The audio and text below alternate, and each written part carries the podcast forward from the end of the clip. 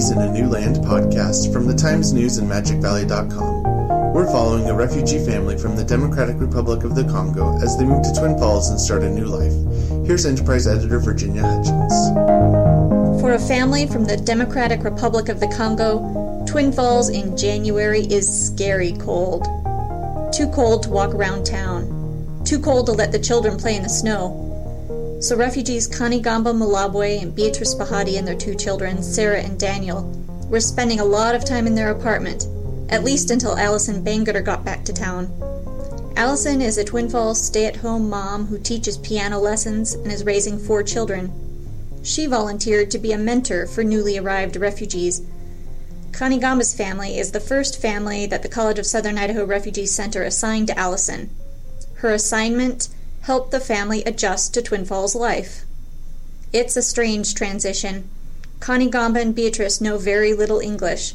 Until they arrived in Twin Falls in November, three year old Sarah and one year old Daniel had lived only in a refugee camp in Malawi. On January 8, Kanigamba and the children were at the Twin Falls Public Library with Allison for story time and a craft session. We had reporter Tetona Dunlap at the library that morning, Here's what Tetona told me when she got back to the newsroom. It kind of seemed like uh, Kanigamba liked the singing at first. Because I, I. So they're singing in the story time? Yeah, they would okay. sing and then they would like read books and, you know, stuff like that. But when I first got there, they were singing a song about if you want me to sing, you know, shrug your shoulders. If you want me to sing, raise your eyebrows, and then I could see Mary. Hey, it's an ESL lesson. yeah, I could see Mary was like telling Kanigamba what the words meant, and he was kind of like laughing, you know. And then I saw him turn to Sarah and Daniel, and he must have told them, you know, this is what you're having. This is what they're asking you to do. So he was kind of like laughing about that. Okay, that was a nice moment. Mm-hmm. raise your eyebrows.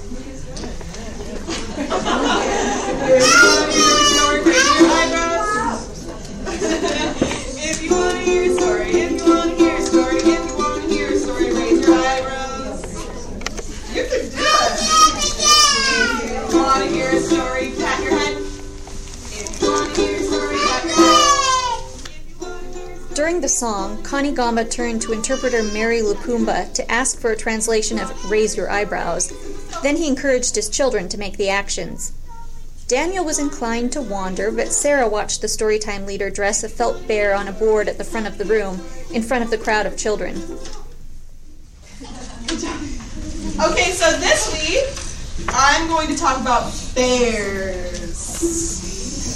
So, hold on just a second. To start our bear story time, we're going to talk to our friend. Do you guys remember what his name is? Toby. And Toby's naked. Oh my goodness. So, you guys were outside. What's the weather like? Is it like this? Yes? No? Is it like this? Or is it like this? Is it this one? Yeah. Is it kind of a mix between these two? Kind of rainy, kind of snowy? Yeah? Yeah. So what do you guys think Toby should wear?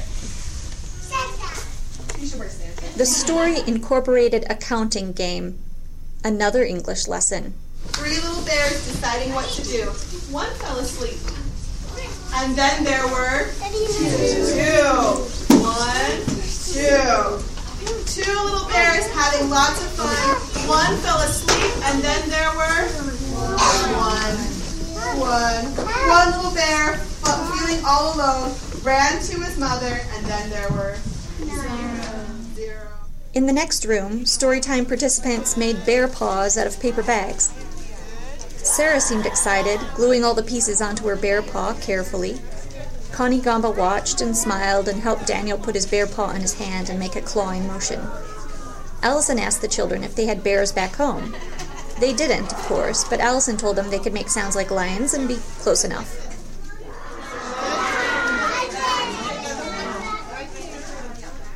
Allison helped Kanigamba check out a few movies that day, something to give the family a break from watching The Lion King and The Jungle Book over and over in their apartment.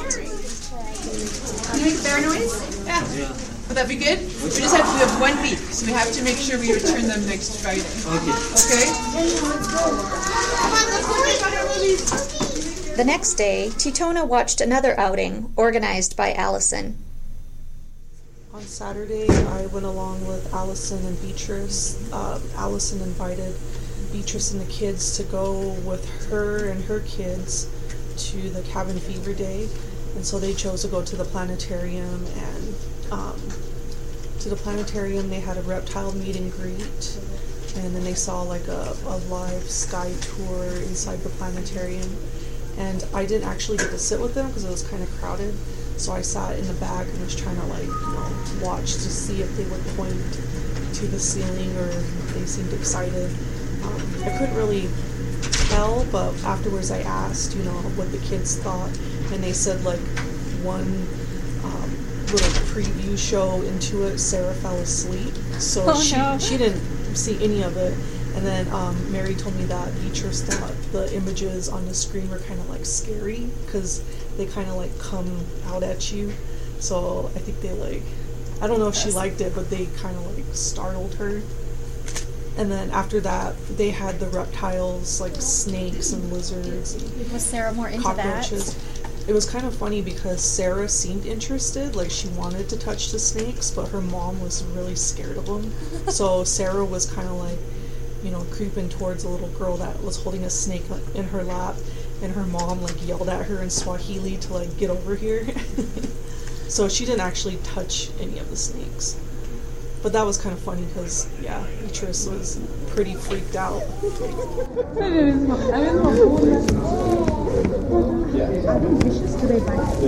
Cockroach. Oh, these are called hissing cockroaches because they make a sound. I don't think they bite. Yeah, I don't. Savannah monitor. I'm sure they're not poisonous. I'm sure they're not poisonous. I'm sure just not, they're not gonna let Yeah. ones that bite like people hold them. There's only, I think there's rattlesnakes that live in North America. And the rattlesnakes are poisonous, but I don't think they have any rattlesnakes here. Most of these just are, are Sorry. non-poisonous. Not poisonous. Oh, did you see the lizard? You wouldn't know.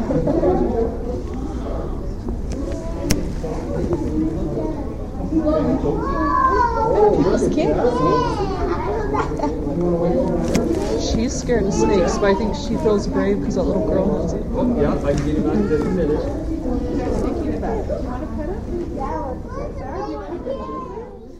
Next stop, the McDonald's drive through window.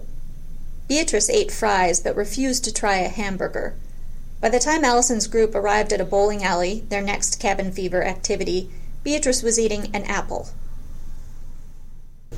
Um, so at the bowling alley, at first Beatrice didn't want to bowl. Like she, when it was her turn, she was telling everyone like, "Oh no, no!" Like she would just rather sit there.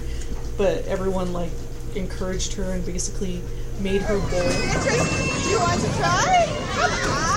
I will show you. You got your shirts on, you gotta do it. You gotta do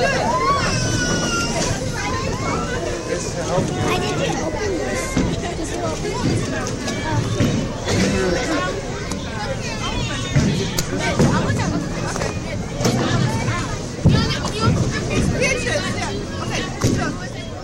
But it seemed like she liked it. Like the first time she tried it, she hit down like I think like four or five pins, and she like you know was smiling and seemed like she liked it. And then the second time she went up to bowl, she almost got a strike.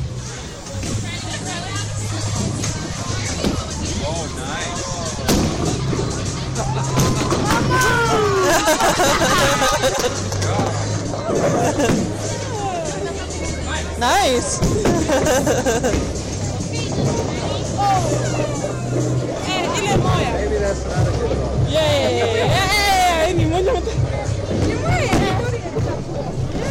Our photographer on the scene at the bowling alley was Drew Nash. Here's Drew.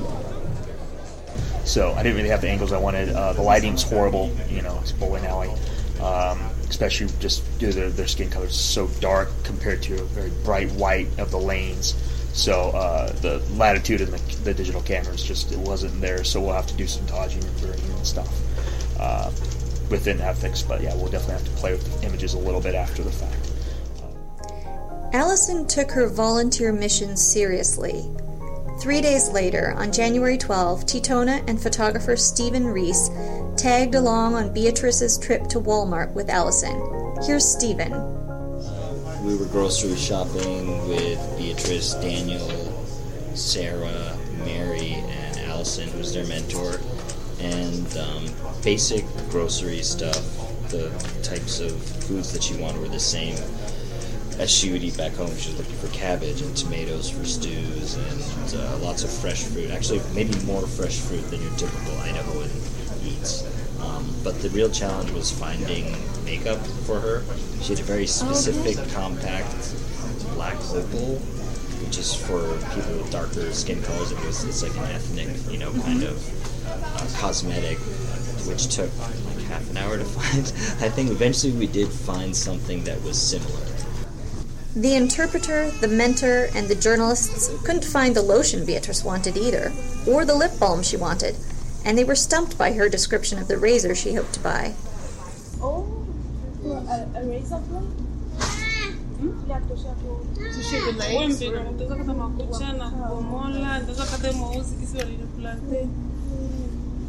mm-hmm. is what we call a razor blade? To shave your legs?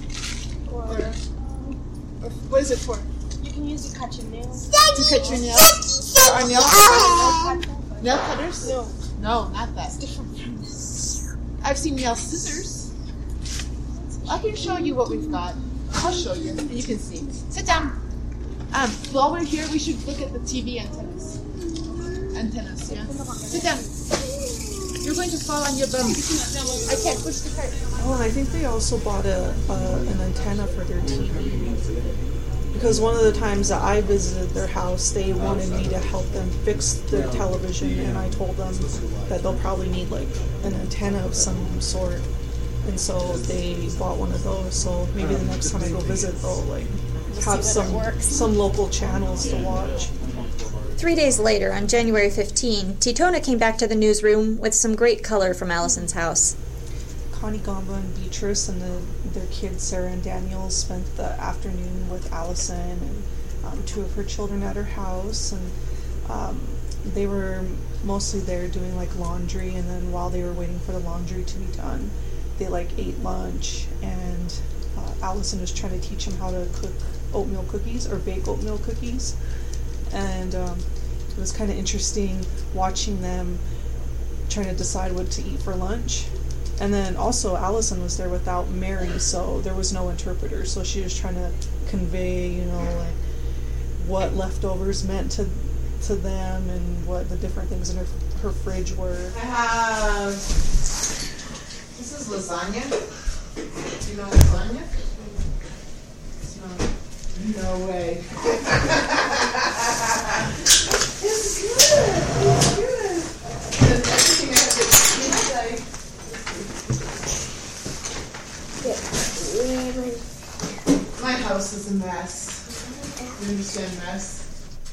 The lasagna didn't get any takers, but it wasn't the only choice Allison had to offer.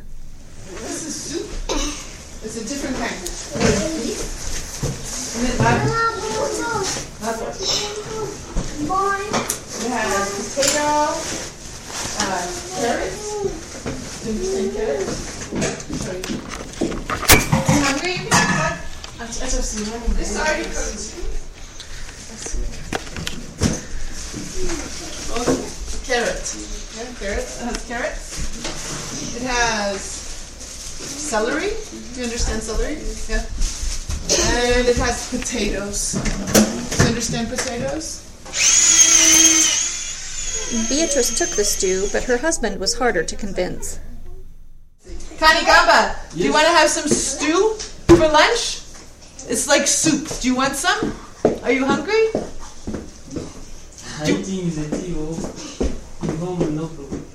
I don't mind if you eat here. Do, do you want to eat something? I'm hungry. If you're not hungry, it's okay, but you are welcome to eat. No, it's No, okay, okay. He doesn't want to eat. While Allison warmed up the stew for Beatrice, she also gave a lesson on how to use a microwave. For minutes. Yes. Uh-huh. Uh, or you could also say, like if you have popcorn, pom pom, right? You can just press that button, Pom pom. and then it will make the popcorn pop. Oh. Or if you want to make a hot drink, like uh, hot chocolate. Have you had hot chocolate? Yeah, you can press that. Or you can. This is reheat. I don't know what that does. I don't know. I don't know. Uh, and then it also you can press a timer. So if you're like, "Ah, I'm cooking something here for 10 minutes, I can press timer one zero zero zero, and then it will let me know when it has been 10 minutes. That's what a timer a timer Now does. it's one minute. It is very fixed. Now we can. You see now it says end. End. It's done. So then we can look. Let's see. I will wash my hands. but I think it is done. We will see. I think that is good. Okay, Beatrice, you can try the stew, see if you like it.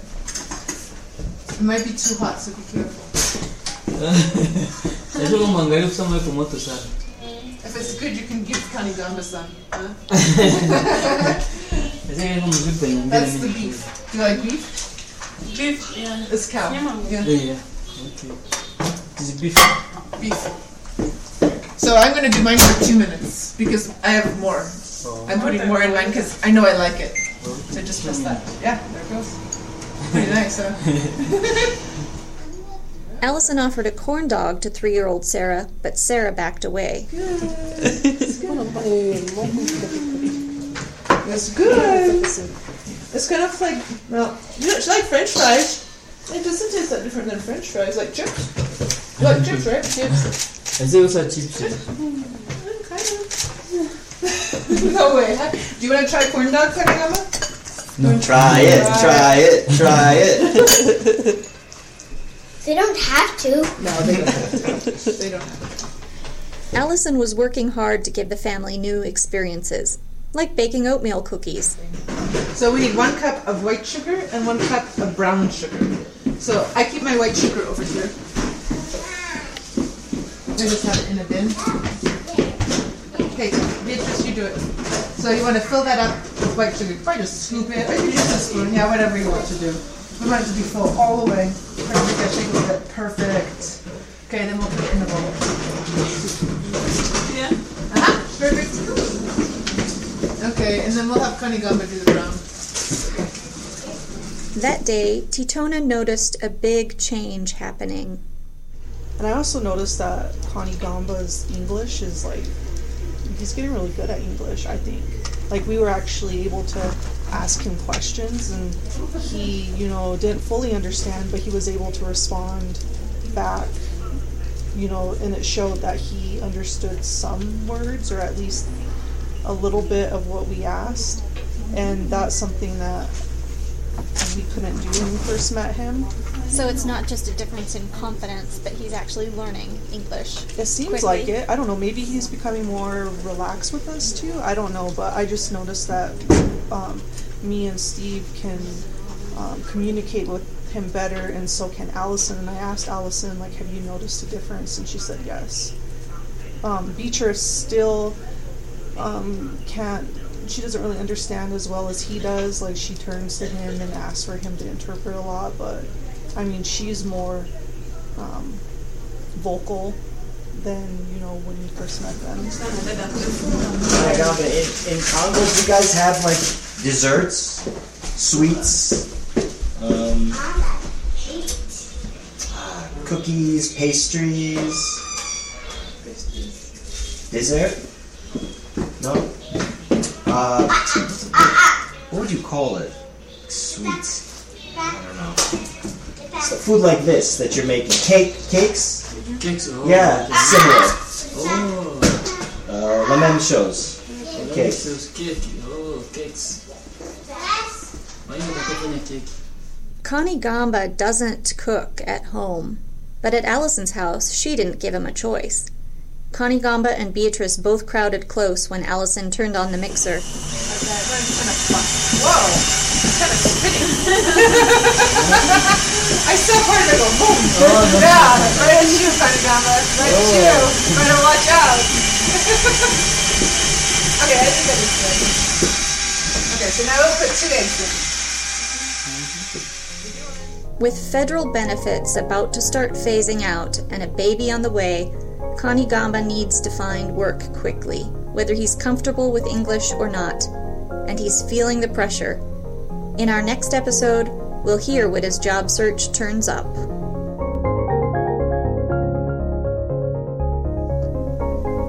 Refugees in a New Land is produced by the Times News in Twin Falls, Idaho, with Enterprise editor Virginia Hutchins, reporters Tetona Dunlap and Julie Wooten, photographers Drew Nash and Stephen Reese, and digital editor Kyle Hansen. Music by Chris Zabriskie. Find more about this project and complete coverage of South Central Idaho's news at magicvalley.com.